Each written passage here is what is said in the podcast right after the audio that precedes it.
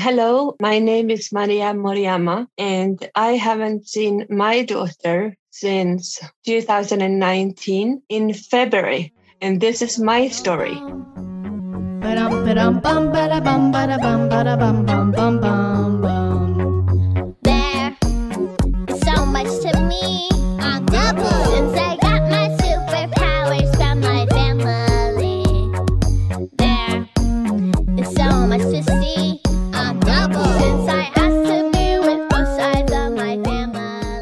Thank you so much for joining us today, Maria. My name is Danielle Dawra. I'm co founder of Find My Parent, and I'm thrilled to speak with Maria here today to tell her story about her daughter abducted in Japan. Before we get started, I want to remind everybody that we are currently conducting a campaign targeting the US ambassador to Japan and asking him and all other decision makers to stand up for our children abducted in Japan. And we need your support to make sure our voices are heard by those who have the power to make change for our children. If you'd like to participate in this campaign, please go to our website, findmyparent.org. At the bottom of our landing page, you'll see a banner with the picture of Rahm Emanuel, the US ambassador to Japan. Please click on that and tell your story. Rest assured that your emails will get directly to him and other decision makers in power so they can know what's happening in Japan. I'm now going to hand it over to Maria, who would like to share a bit of her story at the beginning in Japanese to reach Japanese speakers and make sure that they're educated and aware of the situation in Japan. After that, we'll return back to English and the interview will be conducted in English. Thank you. えーじゃあ、それで、えー日本語で、えーは話しさせていただきます。私の、えー長女、娘を、えー今会っていないことについて話させていただきます。そうですね。2000 2018年、9月、娘は高校1年生の時に彼女、と、一緒に暮らしていません。彼女は、おばあさんの家に、行きました。親と一緒に暮らしませんでした。私は一緒に、暮らすと言って、でもそんなことは、その時の私の義理のお母さんとその時の元の旦那は決めました。から娘と、えー一緒に暮らしていません。その時、えどうするかと私は地域、えー住んでいた時、えーところの地域で、え役場で来られた、えー弁護士さん、えー相談のうちに行きました。あ自分、自分が娘を育ちたいであれば、それはお父さん、あなたの旦那旦那様決めること、答え、答えてしましまったんですね。ですから、えーそういうところは、今現在22年、えー20えー2020 年、えーえー頃に、えーあることと、えー私は、えー知りませんでした。2回、えーえ2個目のあったことは、えー、戸籍、英語で言うと Family Register。それはおばあさんは変えることができました。娘、長女の住所を私たちの住んでたところからの住所を自分の住所まで変え変えたんです。えーおばあさんはそういうことが、えーできました。それも、それも私は知ら,、えー知らなかったです。法律律的にはできることではないみたいだけど、何にもそれを、そのことについて私も何にもできなかったです。3個目のところ、私が話したいところについては、あ離婚の後、日本では、親権一人、あえー親になる制度があるんですね。で、そういう制度では、一一人の親だけ子育てをするという、えー制度です。で、他の国では、ほとんど他の国では、二人親は離婚して、えー二人が子育てをして続ける生活が、えーあります。ですから、こういう、えー三つの点で一緒に考えて、えー平等な制度になるように変えるべきと、えー私は強く思っています。なんでかっていうと、子供には良くないえー政治的な制度からです、えーよろしくお願いします。失礼いたします。Thank you. Thank you for sharing that, Maria. So, Maria, if we could just start by you telling us a bit more about yourself and your children. Absolutely. So I studied at Durham University in England at the Department of East Asian Studies. There I studied Japanese with management when I was young. And I spent a year at Kumamoto University as an exchange student, part of my degree, and I met my future husband. And when I had when graduating, uh, we decided to live on Kyushu in Kumamoto uh, because I spoke Japanese a bit, and uh, my husband at the time didn't speak any English, so we made that choice. Well, uh, little by little, well, basically, uh, we had four children. Most of the time, we lived out in the country uh, near my husband's family, and I was busy raising our children. My husband at the time worked for a company. I homeschooled partly, and we had Japanese and international friends. And I got involved with, well, basically environmental activities uh, together with other families. We grew wheat and I learned how to make pickles and how to pickle vegetables that we had grown in a traditional Japanese way, being taught by my Japanese friend grandmothers. Wow, that's that's pretty amazing, pretty cool. So, and and tell me a bit about your children, if you like. You have four children, yes?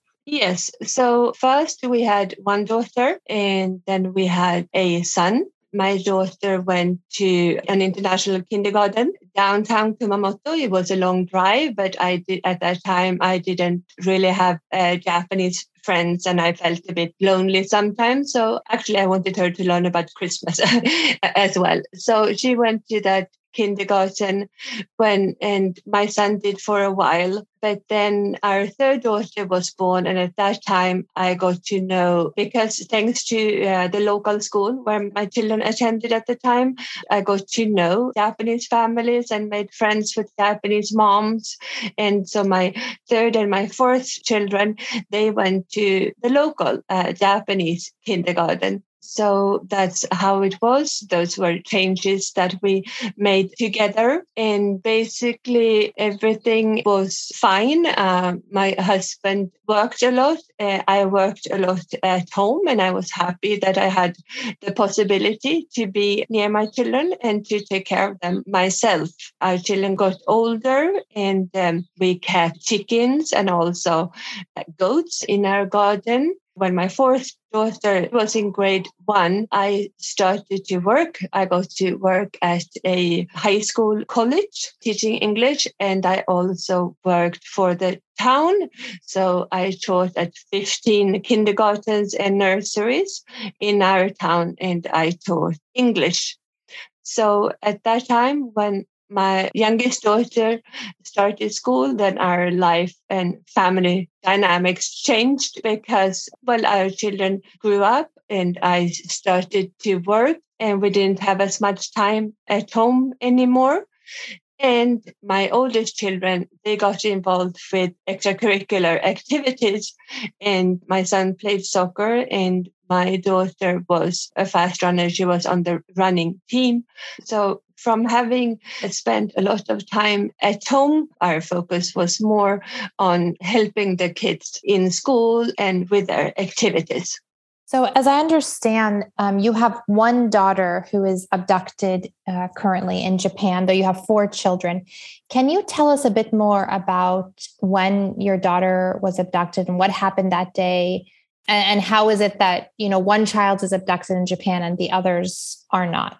Yes. So basically, when my oldest daughter was one, then I was pregnant with our son, and I was in hospital because I suffered from toxemia when I was pregnant with my first daughter. I was severely affected, and my daughter too. She was in um, in intensive care, I think, for six weeks, and I was in hospital for five. My blood pressure rose, but luckily we're both fine now. But so when I was pregnant with my second child, our son, then I had to go into hospital because of complications and they kept a close look on me. And so when my blood pressure rose again, I had to go in. And I remember this one situation very clearly when I was away from my daughter. My mother in law looked after her, and uh, they came into hospital to, to visit me, to see me. I was there for a couple of days only, and then I got discharged. And I remember they coming up the stairs at the Kumamoto University Hospital and they came in through the elevator and my daughter was playing. She came running towards me and my mother-in-law said, look, we'll see whom she be running towards. And my daughter then had just spent some time with my mother in law and gotten a lot of ice cream. So she ran towards my mother in law, her grandma, instead of me that might not seem like such a big deal, but because she was my only child at the time, and I was upset. And now when I think back at it, it was just outrageous how she could have said something like that. Um, but that's something that happened, and things like that have happened later all the time. So that my mother-in-law wanted to be this person in my daughter's life. And so when I was giving my children brown rice and vegetable soup, my grandma eh, would say, We will go and have hamburgers and ice cream. So as as the children grew older, they came to appreciate my ways and my way of thinking. But when they were small, it was this constant stress for me trying to raise my children the way I wanted. And also, something else that I can point out at this time is that my husband at the time wasn't involved with raising the children.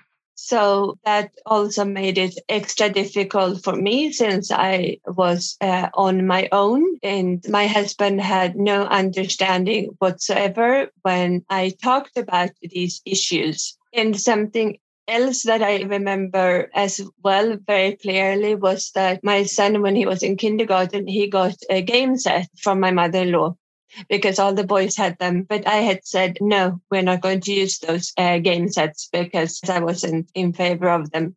Uh, but she still came to give them uh, to my son, who, of course, started to play. That's a bit what our family life looked like at the time. Was your husband that abducted your daughter? No, it wasn't. He, of course, has the judicial right to say that I want to raise my daughter. So he can do that. He is sanctioning this process. But it was my mother in law who, when my daughter was 18, that my mother in law rents or she has an apartment, a flat, and that's where my daughter is now. But I don't know where she is. Okay, so can you tell us a bit more just so our listeners have a good understanding? So, was there a breakup in in the family? Was there uh, you and your husband, I assume, filed for divorce. And then what happened? Yes. So what happened was that basically, I think when I started to work, I'm not sure exactly, but my husband and I, we weren't from that time on. Basically, we were not friends anymore. And I think it's because I expected us to have a more equal relationship. So, because I worked full time, I was away and we had a very hectic schedule, dropping the kids to practice and to, to cram school, etc., as everyone knows who's lived in Japan. So from that time on, I expected a change and this change didn't come about. I was just working constantly. So we were not happy. We were arguing and that was affecting the children.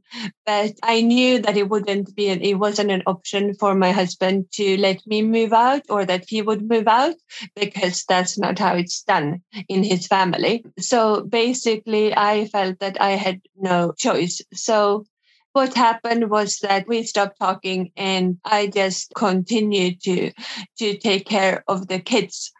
And then at one point it was awful and and I decided this is not going to work because my children will think that this is the way family life is. And when they get married, they might do the same with their partner. So I felt I had a responsibility and there wasn't anything else to do but to separate. And so that happened. This was what it was like when my oldest daughter dropped out from high school.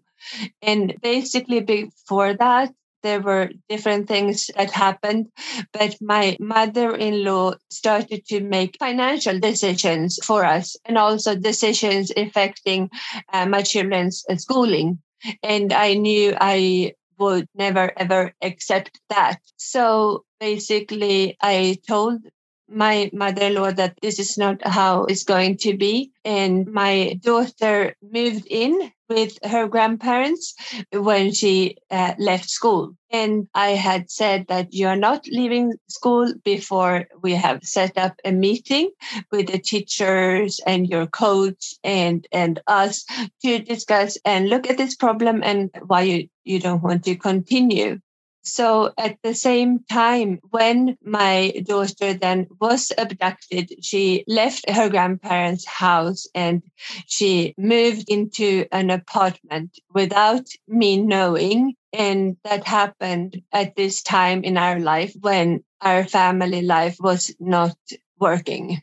So your daughter, she was a minor. I believe the age in Japan is actually 21. It's not 18 like many countries around the world, correct? Yes, that was in 2018 when she had just been a high school student for a couple of months. Okay, so she was quite young. Um, and what was your husband's involvement in this or his reaction to this? Basically, he wasn't involved at all except for um, just agreeing with his mother.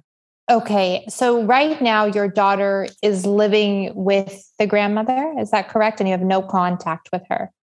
Actually she first stayed with her grandparents and then she moved into an apartment that I, I heard about that from a friend.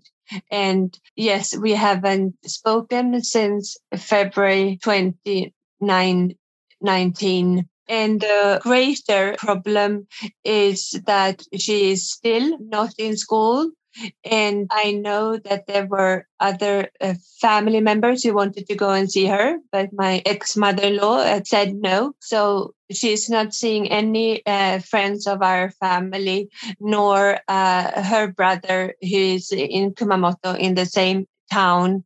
And I know that I've heard from her Instagram account that she, of course, uh, mentally is very ill. Yes, of course. We hear time and time again just the physical and emotional impact this has on young people, especially at this very sensitive, you know, age, transitioning into adulthood or just becoming adults, where most young people are very sensitive without having to go through such situations. So, after your daughter decided to move out when she was still a minor to go live with her paternal grandmother, uh, what was your reaction and what did you try to do to, to stop her or to, to stop the grandmother to get her to come back home? When she was in her last year of secondary school, she wanted to go and a campus stay in, in Tokyo because she wanted to go to a high school in Tokyo. And I said, no, you can't do that. You have to go to a high school more locally. And at that time, my mother-in-law bought tickets and they left for Tokyo anyway. And so this was one of the times when she interfered directly with my daughter's schooling and her academic education. And I was not going to tolerate that. I knew that at the time. So I basically said, You can't do that. My husband said, Let them go. So my hands were tied. There was nothing I can do.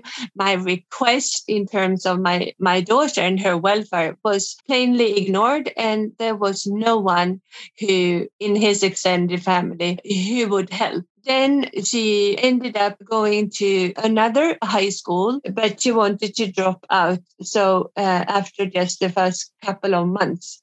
And at that time, as well. I said no. And I talked with the teachers, but basically my husband said she has already, uh, that's our decision. And uh, that happened as well. And she went then uh, from living at the school in the dormitory to her grandparents' house. And that was 2018.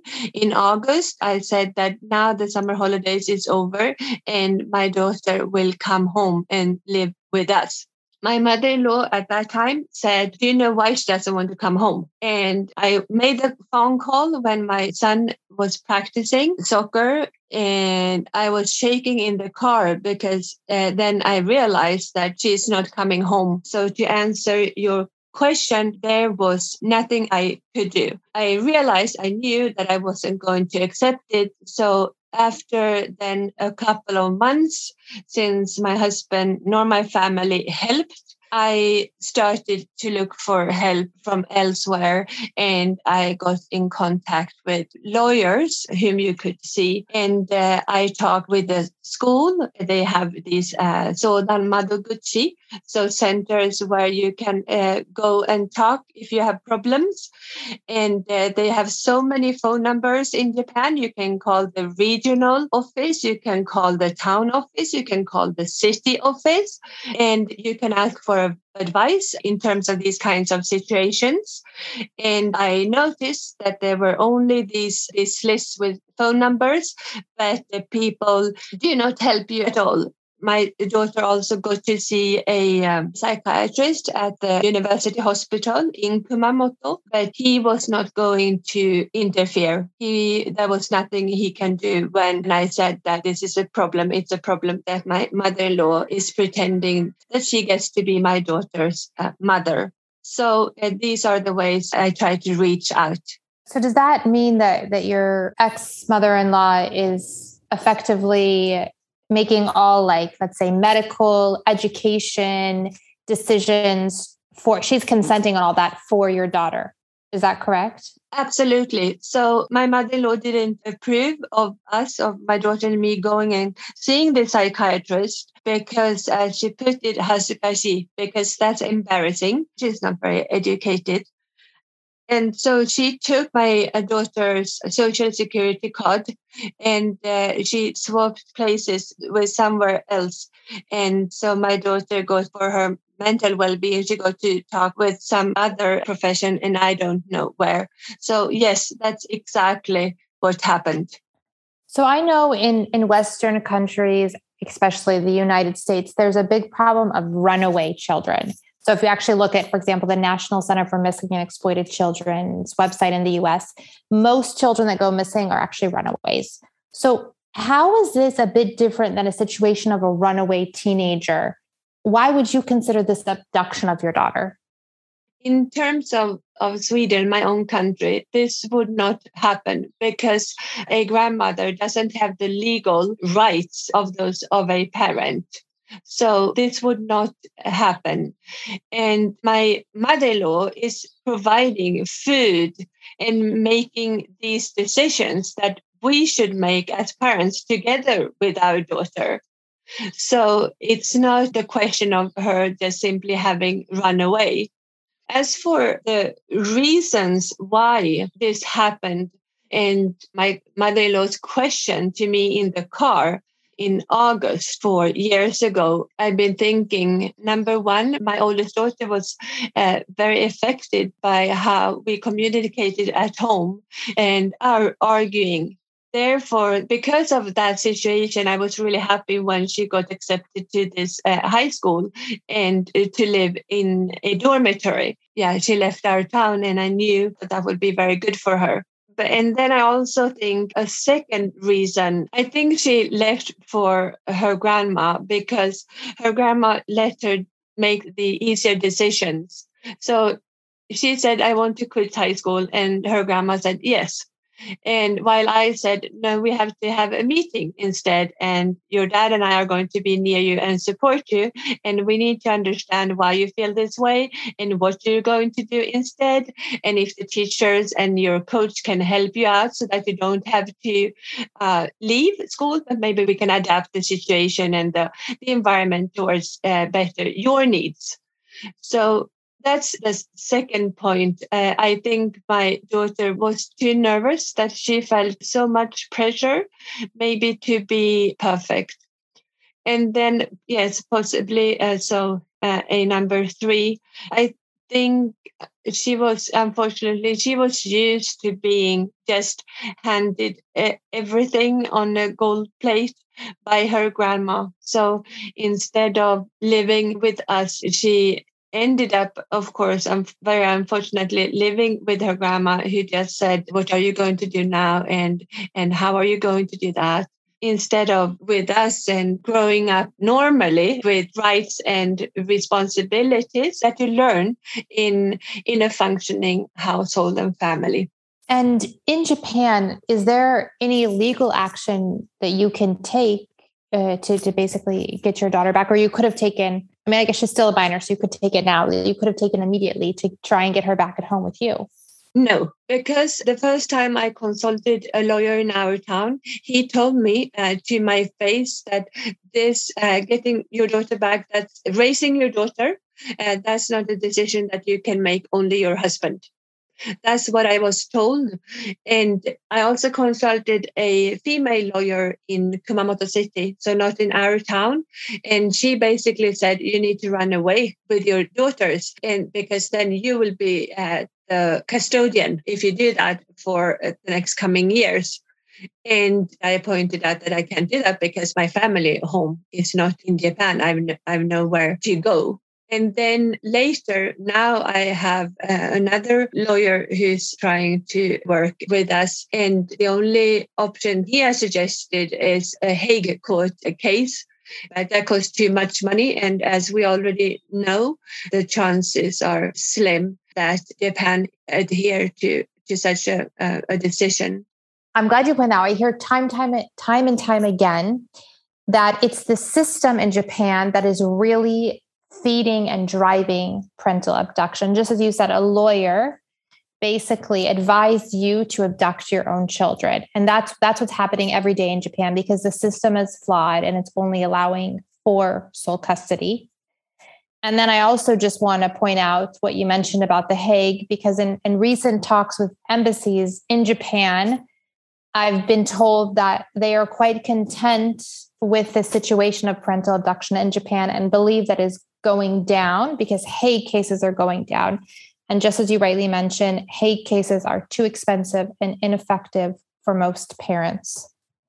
So I guess, Maria, it basically comes down to the fact that your husband is allowing this to happen and there's no way for you to hold your your mother-in-law accountable for abducting your your daughter is it now that your daughter is also on that family registry because if people don't know Japan and the system in Japan what happens with a child when they're removed from one house to another if they're registered on that new family registry of the household then that's where they can that's where they're considered to be living and belong. And that's how many parents get away with parental abduction is physically moving a child to a new location registering their child almost like you're moving a car or a piece of property to be quite frank so has your daughter been moved to the to the grandmother's family registry exactly that's what happened and that happened while we were still married yeah Wow. And I just also want to remind our listeners so this seems shocking, but this is not the first and probably will not be the last story I hear of grandparents and, and usually grandmothers, to be honest, uh, kidnapping children in Japan. So a lot of people might assume, you know, parental abduction must happen by a parent, but there are plenty of cases of grandparents doing it to the children in Japan as well. So, Maria, you have three other children. I know two of those children now live with you in Sweden. And you talked already about how this has affected your your daughter, the daughter who's been abducted, her mental well-being. She's dropped out of school, so her access to education is gone. Her access to healthcare is limited based on what the grandmother believes is right for not her daughter, but her granddaughter. What has been the impact on your on your children who have lost a sister, their big sister? First, I just wanted to point out too that in terms of lawyers, I also contacted the Kumamoto uh, court, uh, family court. And first, we had a couple of sessions of uh, chotei, which are uh, mediation. They're called Enman, which basically means that you meet up to discuss. And for these two sessions, I drove down. It's quite a long drive. And I had made these plans, and my husband was formally called on to come down. And I took time off work, but he didn't come.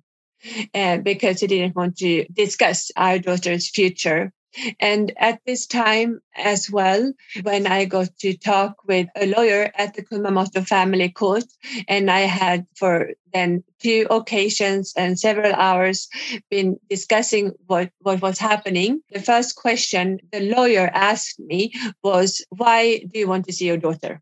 So he didn't ask me, Why is grandma taking care of the daughter? He asked me, Why do I want to see my daughter? So that was to answer your question on what I tried to do and what I was able not to accomplish. And that's still shocking. And it should be shocking to most Japanese as well. And that's the political current uh, system. And it's not something that they talk about. It's not something that I knew of.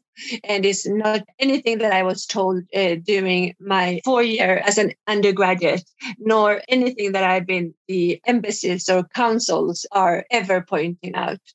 So Yes, I wanted to say that. And as for your next question on my children and their well being and the effect this has had on them, of course, I think the greatest effect is on my oldest daughter who hasn't seen her siblings. And as you pointed out, it's a very difficult and important time of development when you're a teenager and your social life, which comes with school, is extremely important. And of course, family life too. And now my daughter is in, in the situation where she is not seeing anyone. And she still apparently says that she has no parents. And so my child number three sometimes talk with my oldest daughter on the phone, but she is during these uh, three years since we left for Sweden. It's difficult for her because she also hears that she's not doing well, that she says things that are strange, and uh, and she worries about her. Our youngest daughter, who is now 12, she is upset because her sister doesn't want to talk with her. And uh, she's old enough now to understand that she's not well and it's not uh, her sister's fault. And she worries about her. I try not to talk about it but i know that my oldest daughter's my, her state of mind her well-being is doing very poorly. So basically i keep busy. I don't talk about it. And i go out running when i become nervous my son in Japan understands. He was doing his last year in secondary school when we left for Sweden. And he now, I think, partly understands and can look at the situation from the outside. And he's not happy with what his grandma has done but I think he tries to stay healthy and focus on his work, his studies, and he has great friends. To answer your questions, my family here now, we all feel a little bit better after these three years in Sweden. But when we arrived here, it was uh, for me like having a plastic bag on on my head. I didn't see anything. I couldn't understand what was going on. I didn't talk with anyone for basically the first year. And now I've read so much and I also can have a perspective to this. And I know that I want to continue with my studies and I want to write about this social problem in Japan. And I feel that every step forward to do that is a step in helping my daughters and of course other children even though my focus is on my daughter, just because I don't have so much energy at the moment. So I know that Sweden is really known around the world for being very progressive when it comes to human rights, to social development issues.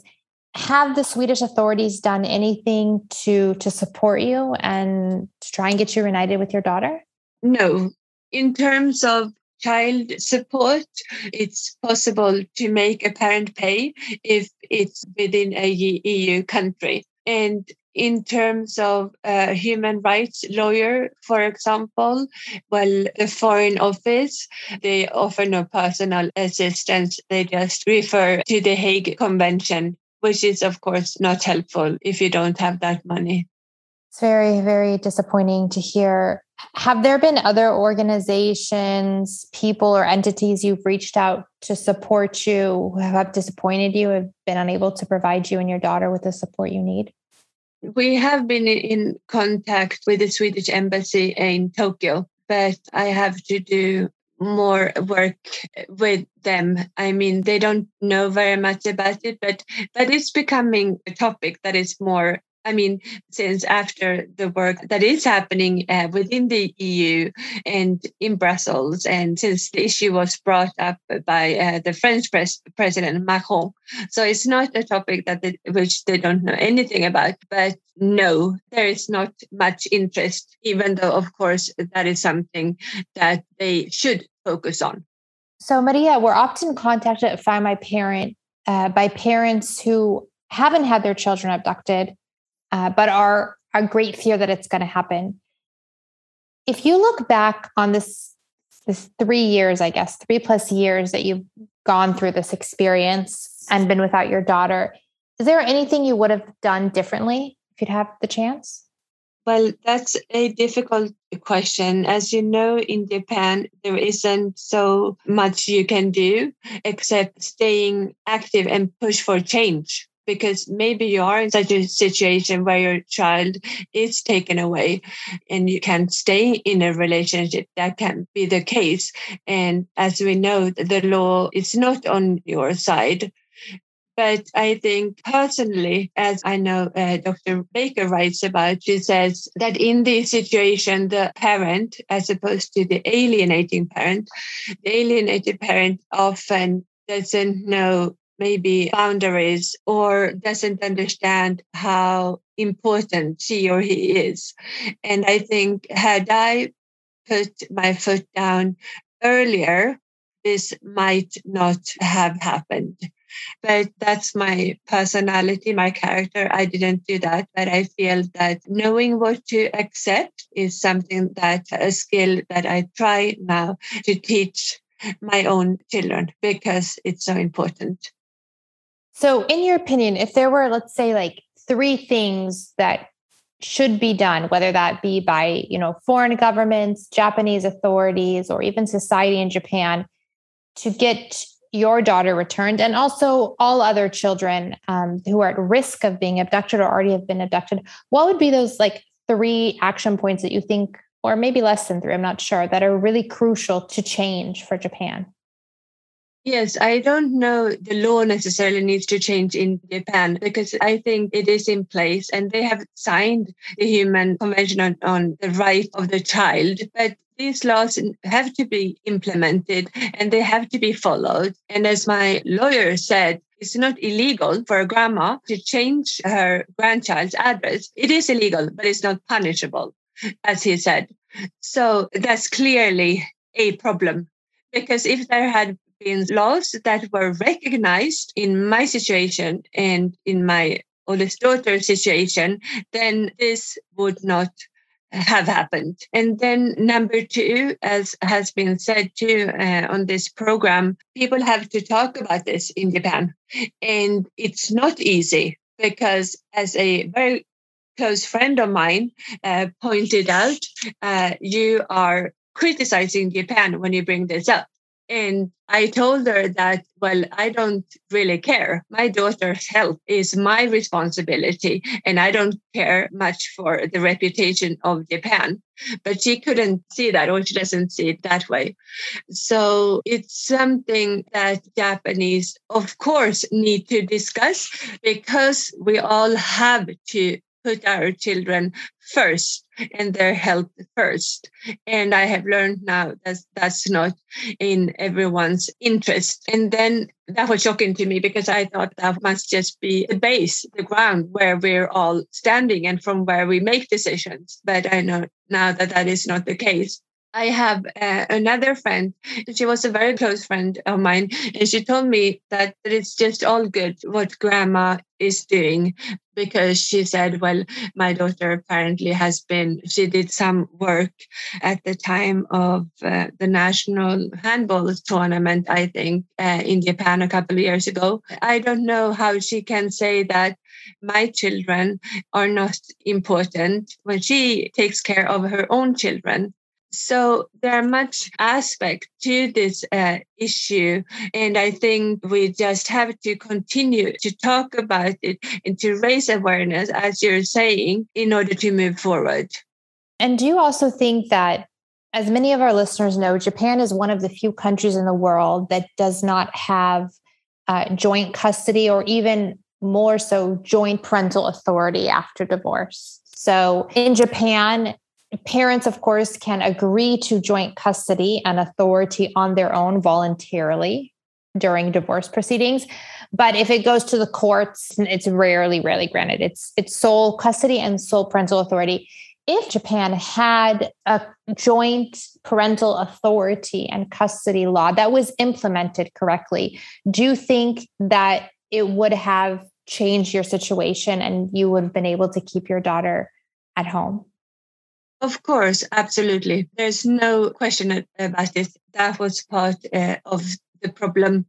And one more step looking ahead in terms of this issue, I think Japan also needs the system where the parents are in charge and not grandparents because uh, in today's society most of the time they are not suitable to look after grandchildren. It's a fast changing world and also it's just not their rights. Absolutely absolutely so i know you talked a bit about this earlier about kind of the emotional toll it's had on you so what would be your advice to parents what are the types of things that you do to to basically handle that emotional toll that the situation is having on you? What would be your advice to other parents going through a similar situation? Well, um, thank you very much for your question. I don't know if I'm the right person to give advice, but as for me, and as I know Mr. Vincent Fichot also pointed out, he said that everyone can do different things and you have to find your own way and see what suits you, what you can do. And I think for me, because I know Japanese and because I like to study, I want to do research on this topic. And uh, I'm studying now Swedish teaching diploma, and I want to continue and I want to look into what schools can do to help Japanese children who are in this uh, situation. So that is something I can do and that fits into my life with my children living here in Sweden. And I have uh, just gotten to know another person in Sweden who has also been working with Find My Parent. And he is very active on social media and has done political work. And he has done that obviously very well. So I think that parents in this situation have to feel what they can do. And as I said, the first months I was here, I wasn't able to do anything. So I think time really helps. And of course, you should not give up. You have to stay healthy. And every single step you take for your children, it means that the other person who's done this is losing, the system is losing, and you and your child are winning. Absolutely. So, Maria, if your oldest daughter is listening to this podcast, what would be your message to her? I want to say that she is very important in our family, just like the other children and she has to come back so that we can enjoy ice cream and strawberry cakes in the summer and enjoy the sun and that we are here to help. And i know that she one day will be back in school. Thank you maria. Thank you so much for spending this time with us and sharing us more about your story was there anything that you want me to ask that I didn't get to ask? Anything else you want to share? I want to say thank you to you, your organization, and also other parents, and mostly parents, in their work, their uh, activism that will drive changes, make changes come about. And I also want to thank my family here in Sweden who have tried to be on our side and supported us without asking too much. Thank you, Maria, for sharing your story with us today. This is a great reminder to everybody around the world that parental abduction also happens by grandparents and other relatives, and that we need to keep fighting for change in Japan and around the world. If you're a parent yourself or a family member who's been affected by parental abduction, I invite you to download our mobile app, which you can do so on your iPhone or your Android device. Using our latest technology, you can start looking for your missing relative, whether that be a child who's been abducted or your parent who you've been taken from. You can also visit our website to get the latest resources and data on parental abduction and alienation. We have a comprehensive knowledge hub available in multiple languages, an updated events page where you can find the latest events happening around the world, and a sign up for our parent support group where you can get help from other parents who are going through a similar situation. Also, be on the lookout for our newest offering, a website for parents who want to make sure their children know they're looking for them and that they still love them. Even if you have no tech skills whatsoever, we can help you get that website up so your children know you're looking for them. And if you're interested in partaking in any of our advocacy efforts, I recommend you go to our homepage and check out our ambassador campaign targeting the new US ambassador to Japan and other decision makers around the world. Please take a moment to sign the letter to Rahm Emanuel and other ambassadors in Japan and politicians around the world to make sure they stand up for our children. Thank you, and stay tuned next week for another episode of Your Double. You